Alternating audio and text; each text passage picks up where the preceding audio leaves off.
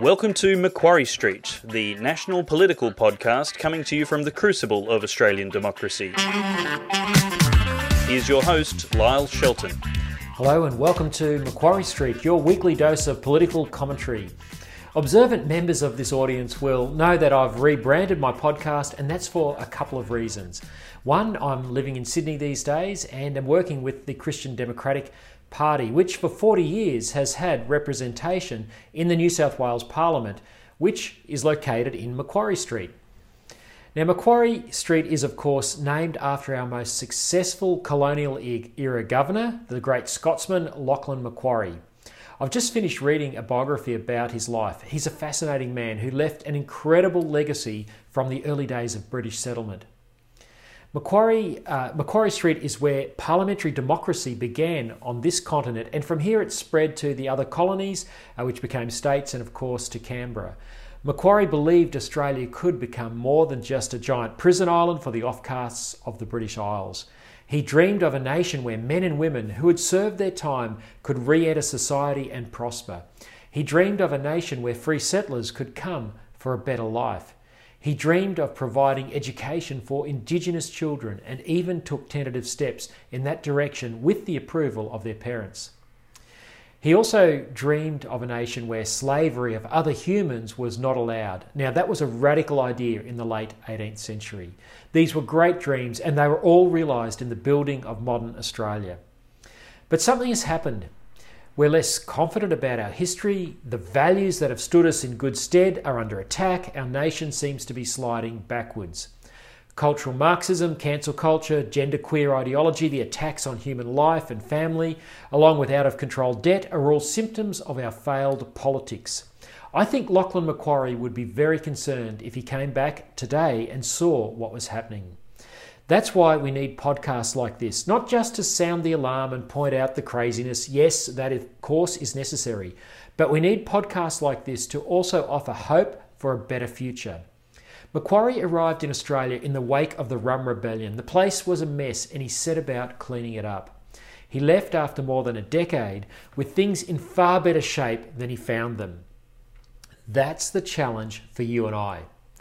That's what I want to inspire, with God's help, through this podcast. This week, I want to talk about some of the big issues in our politics. Some, like net zero, are dominating the media cycle. Others, like your ABC's sexualisation of little children, are not. So, thanks for your company. Let's get into it.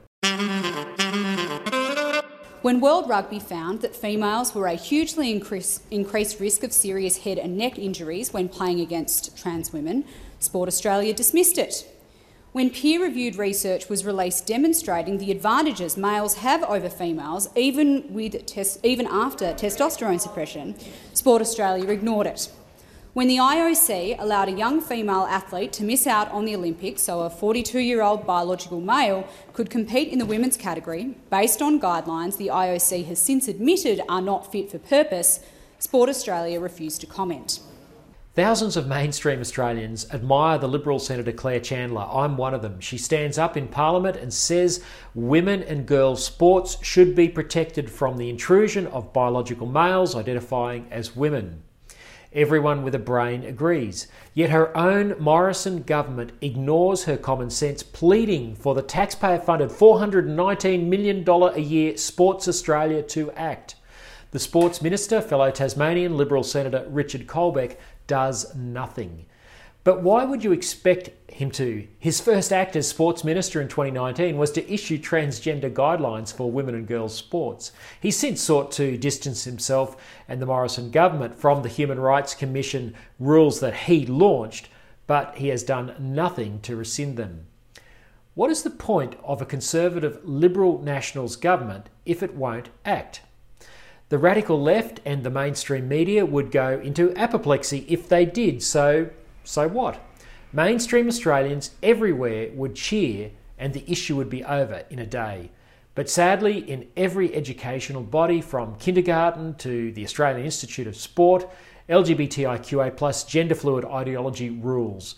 The setting of gender fluid ideology in cement was one of the byproducts of the same sex marriage debate, which abolished the gender diversity requirement of the Marriage Act. So it is left to Senator Chandler to tread where timid Morrison government ministers won't. In yet another speech to the Senate this week, she revealed that the UK Sports Council has done what Sport Australia won't. It found three things. Categorisation within the sex binary is and remains the most useful and functional division relative to sporting performance. Two, competitive fairness cannot be reconciled with self identification into the female category. And three, based upon current evidence, testosterone suppression is unlikely to guarantee fairness between transgender women and natal females. No kidding, you don't need a degree in sports science to know this stuff. Boys and girls, men and women are different. And by the way, water is wet. Yet Senator Chandler can't get past first base in a Conservative government with a Christian Prime Minister.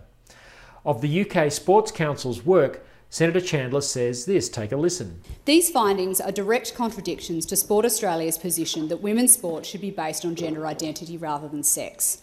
So, what did Sport Australia have to say about the UK findings when they were asked by the media for comment? Absolutely nothing. If Sport Australia won't do its job, it should be defunded. Sadly, it may take future legal actions from the family of a brain damaged girl to prod Sport Australia into rethinking its inclusion policy. Ideally, the Morrison government should do its job before it comes to this. Look, at the end of the day, what counts in this area of policy is the targets and how those targets go down to individual industries, farming, transport, uh, industry more generally, uh, resources, and so on. That's what counts. And so, what Labor is doing here is taking a very aggressive target, 45% emission reduction target, and creating mechanisms to drive that into the economy. Mm. And at the end of the day, that will be a wrecking ball because the targets are so high. Now, that was Morrison government uh, Energy Minister Angus Angus Taylor commenting way back in 2019 when Labor released its policy to cut emissions by 45% by 2030. Two years on, the Morrison government is about to go to Glasgow to ink a deal with globalists for Australia to go to net zero carbon dioxide emissions by 2050. What is true about emissions cuts being a wrecking ball in 2019 but not today? Now, no one wants to destroy the climate or any other part of the environment. On this, we are united. How we steward this planet so future generations can also prosper is the point of contention. But like so many debates driven by fashionable elite opinion, mere questioning of the assumptions of climate policy invite ridicule, not reasoned arguments. As climate yet again dominates Canberra politics, with the Nationals agonising over whether they should support net zero carbon dioxide emissions by 2050, there's been an air of inevitability about where this is going to land. Scott Morrison has said he'll go to the UN uh, COP26 summit in Glasgow and take net zero there. The fact of climate change, replete with rising and falling sea levels throughout the millennia, uh, which has been going on since before man made machines uh, emitted any carbon dioxide into the atmosphere, makes these modern presuppositions difficult to stomach. Despite the apocalyptic um, predictions of drought, fire, flood, none of this has been more aberrant than normal. Australia contributes 1.3% of man made emissions, not enough to make a difference if cut. It leaves us scratching our heads. To make matters worse, the countries responsible for 45% of emissions, China, India, and Russia, won't have a bar of COP26. You never see Extinction Rebellion gluing themselves to the fences of the Chinese Communist Party's embassy. Yet a bunch of Christians were protesting for climate justice outside Morrison's Cronulla electorate office this week. Instead of Xi Jinping, the political pressure is piled on Morrison to go to Glasgow and promise Australia will do whatever it takes to restructure our economy by 2050 so that we can emit net zero CO2. And no one can tell us what it will take. Well, that's not entirely true. Before the 2019 election, there was commentary aplenty about the cost, as we saw from Angus Taylor. Morrison said of Labor's policy to cut emissions by 45% that it was a reckless target that will come as a tremendous cost to Australians. As chairman of the National Party's think tank, the Page Research Centre, John Anderson commissioned research by respected economist Brian Fisher. Now, it showed that Labor's plan would rip 472 billion out of the economy, slash 336,000 jobs, while cutting wages by 8%. This modelling, along with uh, Bill Shorten's inability to say how much his policy would cost effectively cost Labor the election.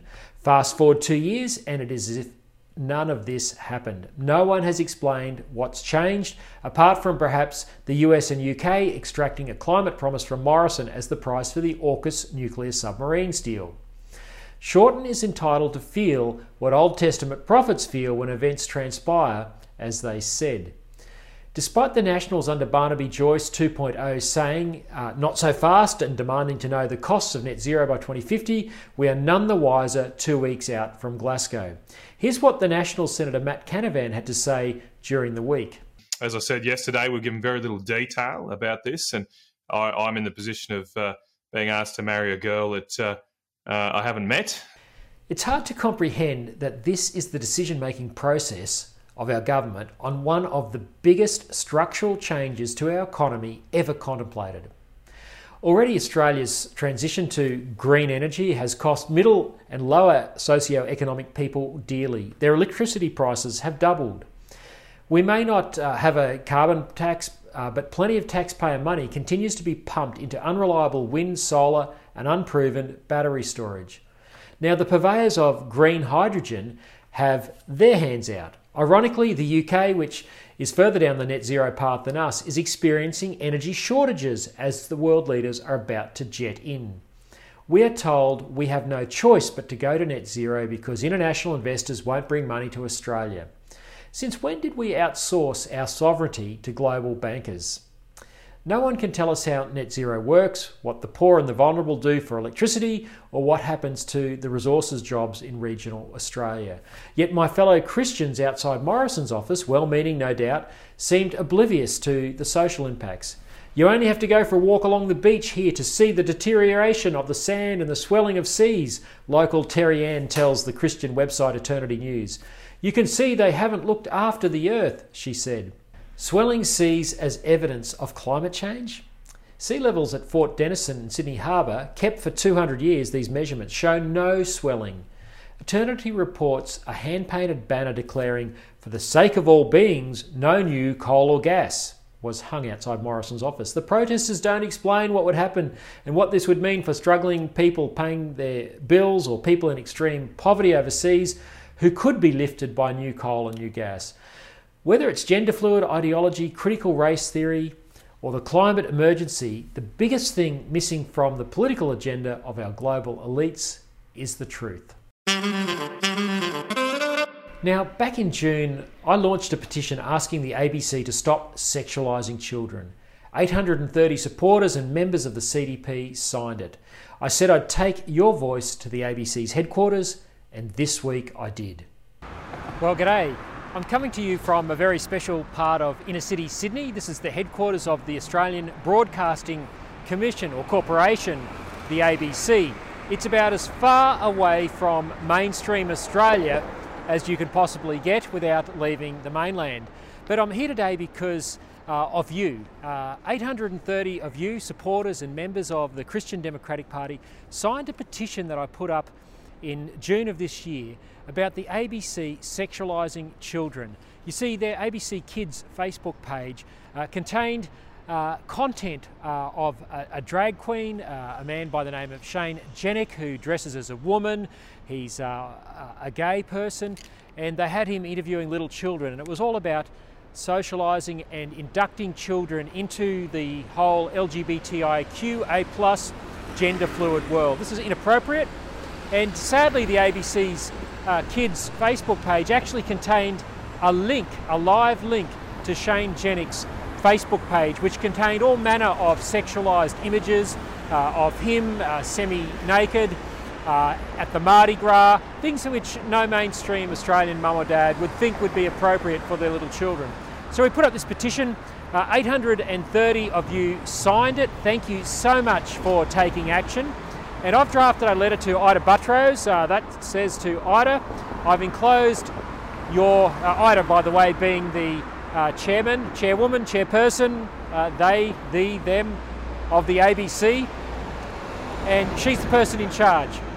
And I want her to hear your voices and my voice uh, to say this is not okay. Uh, doing this to little children try to make it seem normal that drag queens, that gender fluidity, that uh, homosexual concepts, bisexual concepts are, are, fine for children is not okay. And it's important that we speak up. So thank you for speaking up. If you are one of those 830 people who signed uh, the online petition, I want to thank you. It may not seem like much, and this is a bit of a, a stunt perhaps, but it matters that we are not silent in the face of what can only be described as evil. So thanks for your help. I'm going to go inside and drop this off to Ita at the front desk, and uh, I trust you'll continue to be uh, a loud Australian and take action when we need to. Well, that's it for Macquarie Street for this week. I hope you found this informative and helpful. You won't want to miss next week's show as I'll be talking about the Perrottet government's moves to water down the Christian Democratic Party's modern slavery bill. This was a landmark, landmark piece of legislation. Yes, you heard that right. The Liberals in New South Wales want to make it easier for big companies to avoid their obligation to make sure there are no slaves being used in their supply chains. I'll talk with the bill's author, former CDP parliamentarian Paul Green. Until next week, thanks for being with me and God bless.